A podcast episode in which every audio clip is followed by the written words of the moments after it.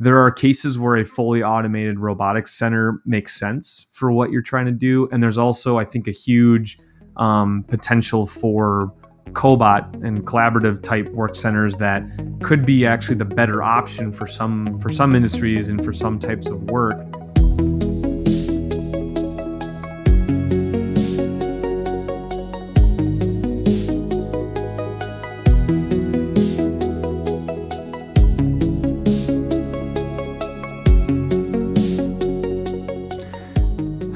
and welcome back to Four the Future. That's F O U R, the future. This is your semi weekly podcast about all things Industry 4.0. I am your host, Mark. And I'm Michael. And Michael, you had some pretty interesting 3D printer news. I feel like the majority of our news does uh, revolve around 3D printing, which I don't mind at all. And this week is like especially a cool article. Yeah, it's uh, definitely I saw this come out this week, and uh, I wanted I was excited to talk about this. Uh, is the Forust uh, new technology from Desktop Metal? Um, essentially, it is a wood grain, a wood 3D printer that uses a binder jetting process. So um, maybe some of you out there have worked with uh, PLA plastics that have wood. They're like a wood based PLA. You can actually um, stain the surface, or you can uh, kind of burn the surface a little bit to get a little bit of a wood effect going on there. So that's kind of cool. It's still an FDM process.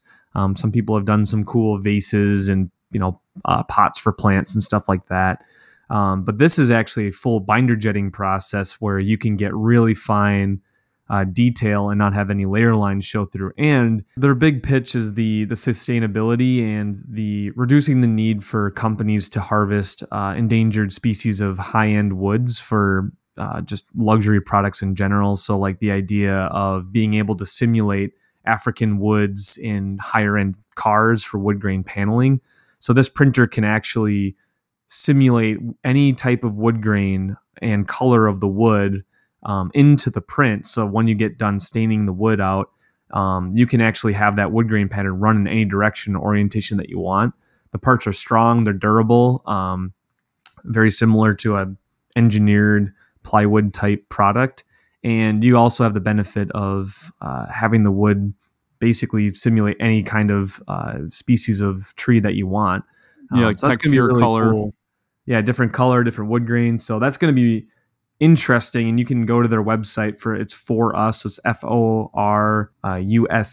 dot com and you can buy a vase or a pencil holder or stuff that's actually produced on this technology. So it's not a product that you can buy right now. You can't go out and buy a wood grain uh, multi-jet 3d printer but it looks like it's um, on its way out the door. So that's going to be really cool when that launches. I'm sure a lot of design studios are gonna are gonna jump all over that. So oh for sure. that's pretty exciting on their website, it looks like they have the wood panels in Teslas. I don't know if that's a current thing or if that's just what they're pitching that they can do what is in a Tesla. I don't know if Teslas have real wood in them or if it's simulated wood. I'm not sure.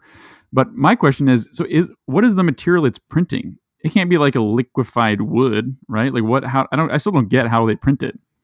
Or is it plastic that looks like wood or what? I think it's a a very high mix of just sawdust from you know industrial oh. waste from just cutting wood and uh, just making logs or making lumber and things like that. Um, so they're taking that and then they're binder jetting it. So instead of uh, like in the multi-jet uh, fusion printers that I work mm. with, um, it's a it's a fusion based process. So they're they're jetting an ink into the plastic, which helps it fuse and melt. So I think with this, they're sim- they're essentially putting in a, a type of wood glue. Um, process like that and then compacting it with rollers, which gets the parts to bond together. So they're using essentially wood glue, I think, to create a matrix, but it's mostly wood. And I think it, and I don't know if there is, if it's ink that they're jetting in to get the wood grain or if it's actually kind of uh, like burning the wood a little bit to make it, or burning the sawdust matrix, mm-hmm. I guess, to, to simulate the wood grain. But um, it looks really good, and maybe they're just taking pictures of random stuff with wood grain yeah. panels in it. Like, oh look, there's a Tesla wood grain panel. We could we can do that. You know, yeah. I don't I don't know if that's what they're doing with this or not. Um, but the uh, the stuff that you can buy off their little store actually looks really cool. So that'd be interesting to uh, to put hands on that and and see what it actually like what the surface finish is and stuff. It looks really nice. Yeah, really. So I'm excited. I'm excited for this. I think this is cool. I'm not a I'm not an industrial designer by any means, but I'm excited to see like what could be created with this kind of technology. So very cool stuff.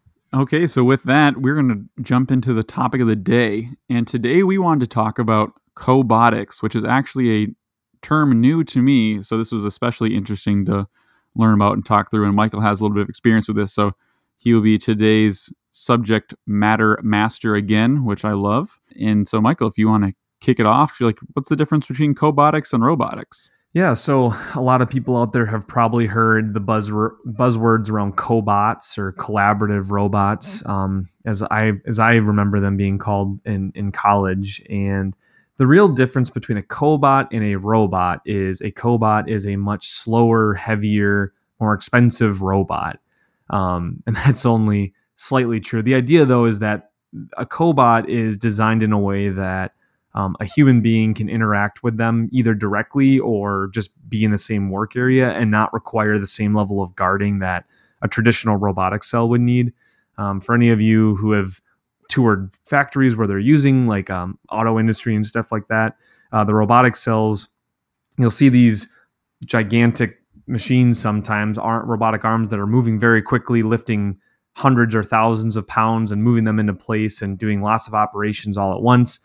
Um, what you might not see is the amount of guarding uh, that's around those areas where if, if it might either be a light curtain or it could be a physical barrier with um, like a fence or a piece of uh, polycarbonate or acrylic in the way, where essentially if a human being enters into that space, the robots are shut off immediately because they're moving so quickly and they have so much power to them that they could either you know kill someone, seriously harm somebody, um, which are all not great things. So the idea of a cobot is that they can actually detect. Um, they have additional sensors built into them where they can detect if they're contacting something, or uh, some even have sensors that can measure um, with like capacitive type sensors where they can detect if something is nearby that shouldn't be, and they will start to decelerate and slow down um, before they contact that surface. So that would be that might be nice for anyone out there who is used to working with robots or CNCs in general, where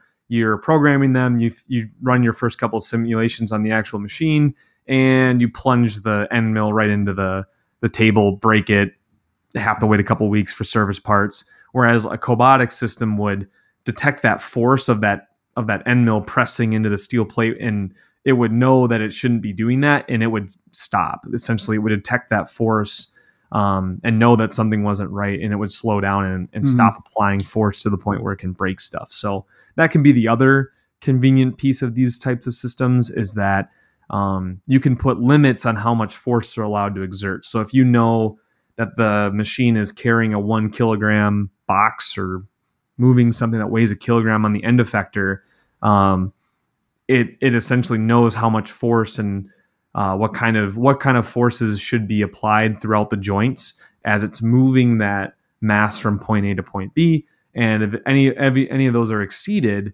it'll actually slow down and stop. Um, you know, if it bumps into something that isn't there, which for instance could be a human being. So that's really the difference. Um, technologies are very very similar. Cobots are basically like a smarter version of a robot, but typically they are they do have limits and they are usually not as fast and as powerful as uh, a strictly um, autonomous designed robot. And the idea is that if something were to go wrong, they don't have their top end power is not enough where it could seriously harm or, or uh, hurt, hurt hurt somebody or you know unfortunately kill somebody depending on if they're moving you know a big sharp piece of sheet steel around. Um, that can become very dangerous very quickly if you know you program something wrong and instead of the robot moving just 100 millimeters in along one direction it might flip all the way around in 360 degrees. And all of a sudden now that that piece of sheet steel is moving very very quickly where you didn't think it was going to be while you're sitting there programming it with your with your laptop. Just you talking about that reminded me of stretch from boston dynamics. It's a, a robot that we talked mm-hmm. about in a previous episode. And so he that robot must be classified as a cobot then if it's you know it's not caged off or anything. It can roll around. It can move its arm with boxes. So that must be a cobot then, right? It must have all the sensors needed. Um, and we'll talk about the safety guidelines for cobots. But I'm assuming I haven't looked into it, but I'm assuming that has to be a cobot.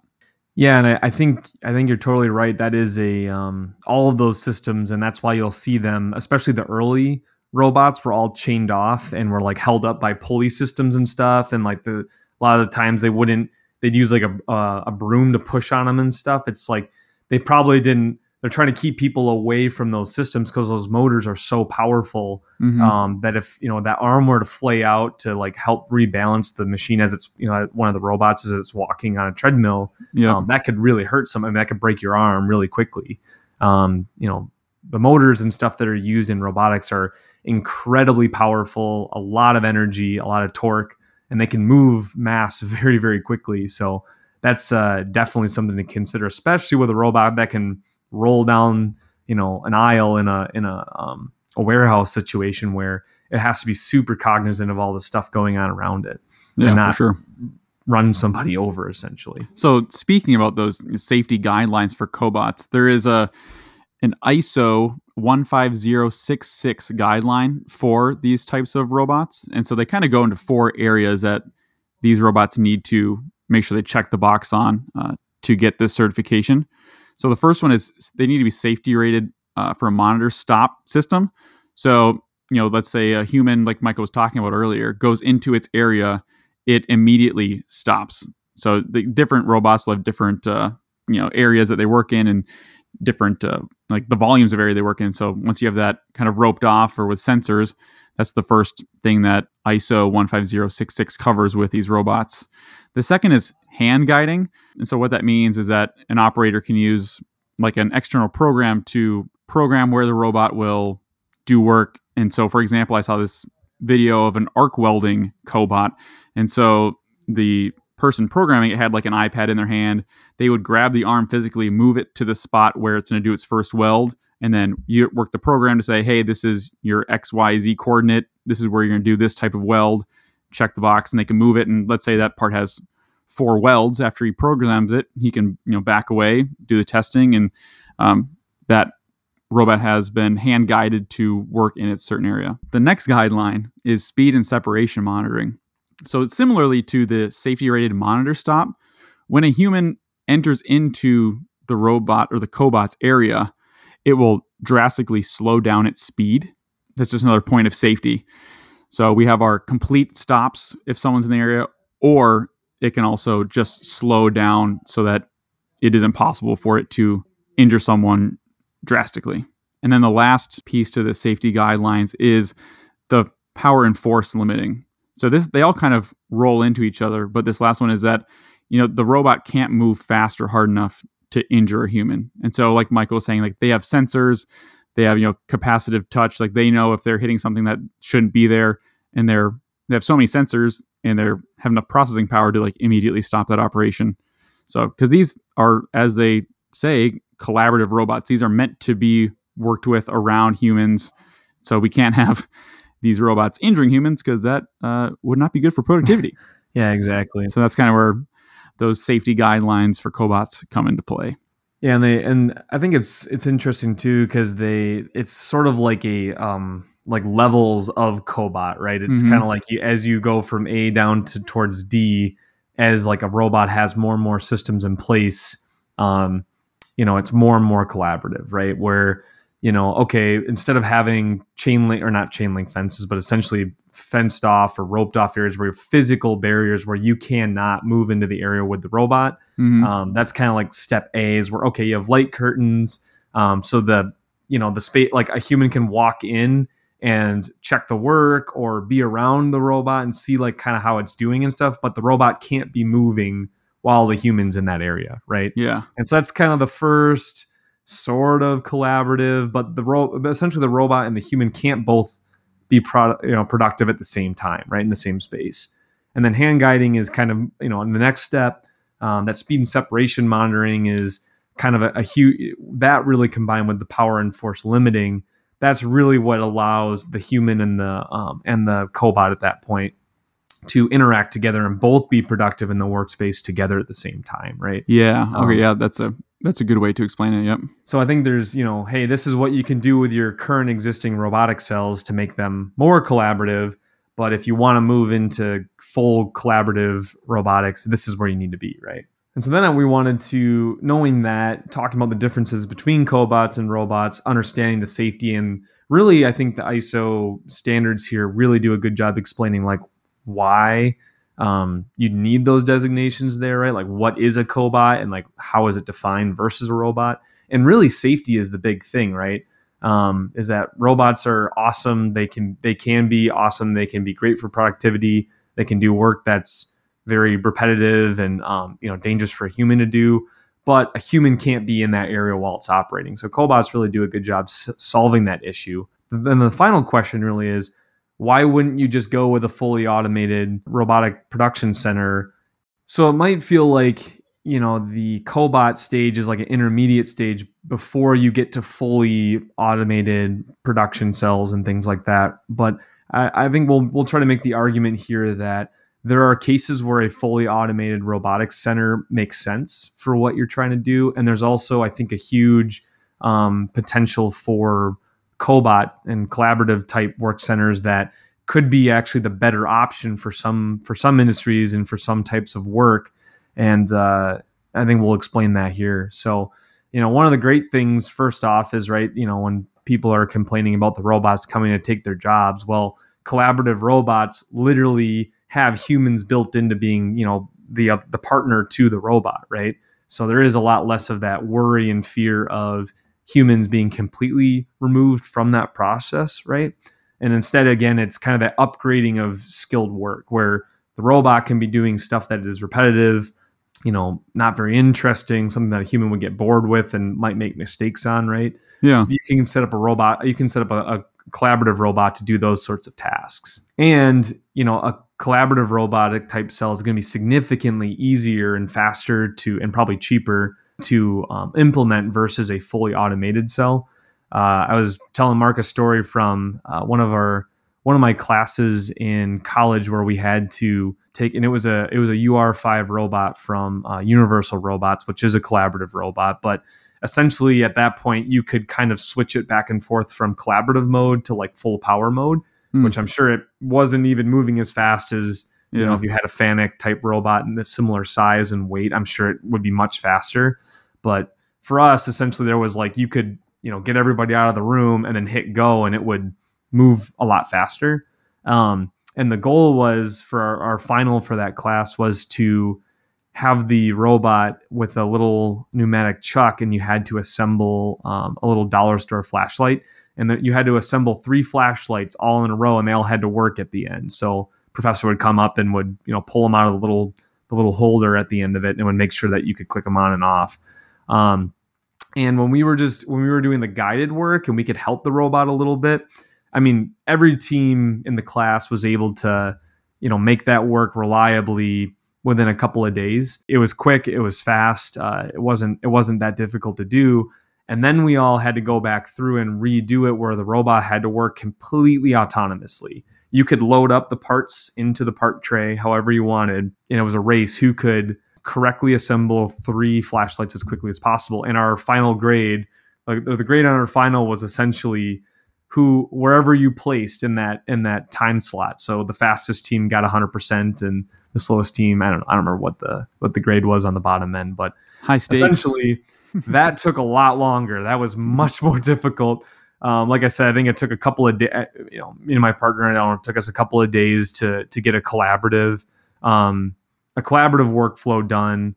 Wasn't that difficult, right? Took a couple of days, not that bad. And we were we were just college students. We were had only been working with this kind of technology for a couple of months for one semester. So you know, we're not pros by any means, but but then for us to get the fully automated thing working reliably was the first step and then to try to dial it down to be faster and faster that took i mean it took over a month to get done it, yeah. it's significantly more difficult and that was a relatively simple task. I mean if you think of you know some of the products at your company or whatever that you you've always talked or dreamed about you know well what, if we did a robotic cell here? That can be really really complicated very expensive a lot of custom tools getting designed.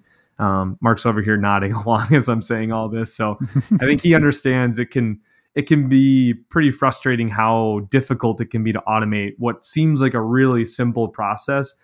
And then you remove the people from it and try to tell a robot how to do it. And it's it's very very difficult basically. It can be pretty frustrating at times. And then the final the final piece with you know going with a cobot system versus a fully automatic system is you have a huge increase in flexibility right? You've got a you know you've got the mind of a human being there to help kind of adjust to small changes and things right? Um, or to be flexible and work around um, varying uh, you know high mix products or you know lower volume type product situations where you're not running a production line 24 hours a day all, all the time right? You might have you know certain batches you know certain runs that you're doing for a while and then you need to switch over. Um, cobot systems are going to be much much faster doing those changeovers versus a fully automated system. And again tying into that that development time where a robotic an automated robotic system would never make sense you know with a business case to go through and do all the work to set up that you know test and validate and set up that uh, all that programming versus a, a, cobot cell might only take a couple of days doing pendant teaching and, and things like that with a human there guiding the robot and doing the hard bits of it right? Moving you know working with the complicated pieces and um, interacting with other with other robotic cells or testing equipment and things like that um, those type of cells can be much more flexible and the time to develop it and the cost to develop it is much much lower. Um, so for some businesses, uh, a cobot cell might actually be the right answer, both you know as a final state solution and as an intermediate, you know, just to try it to demo and try one thing out um, uh, versus a robotic cell. But there will always be companies where a fully automated system makes more sense as well. So that's my take on where how you should decide. You should you should consider what your business needs and you know do you want to do you want to prioritize being fast and flexible or do you want to prioritize low cost and you know continuous run rate right so as we end out this episode i have a question call out for our listeners i'm curious if there's anyone who works in you know any industry and has had to make the decision between cobot or investing in the fully automated robotic system you know what did you end up going with why did you go with it and just like your thoughts on that process. I think it'd be really interesting if you know one of our listeners, you know, one of our five listeners, uh, has done this sort of thing and has any you know not either advice or just things they've learned from the process and you know why they chose to do so. I think that'd be really interesting to talk about. And even if someone did, you know. Send something back to our email for the future pod at gmail.com. It'd be interesting to kind of talk about that in one of our future episodes as a news piece. I think that'd be really interesting. Yeah, that would be really interesting. I'd be, I would be uh, very interested to hear what one of our listeners has to say on that topic and um, how many people are, you know, putting in and designing new robotic cells or whatever or cobot cells, mm-hmm. and if management is asking, well, hey, did you consider doing a collaborative robot, right? Or if those kinds of questions are coming up, or if those considerations are being made, or if hey, we always do our our new production lines like this, we're just sticking with um, the robots and the technologies that we know. Um, that would be really that'd be really interesting. So, so as always, thank you for listening. Uh, please rate the podcast on your your app of choice, whether that's Apple or Spotify. That really helps you know get the name known, we, and we really appreciate everyone listening. And we hope to get some uh, emails from listeners about cobots, robots, or you know future topics for the podcast that you think would be interesting for us to cover. So as always, thank you for listening. Until next time, bye. Until next time.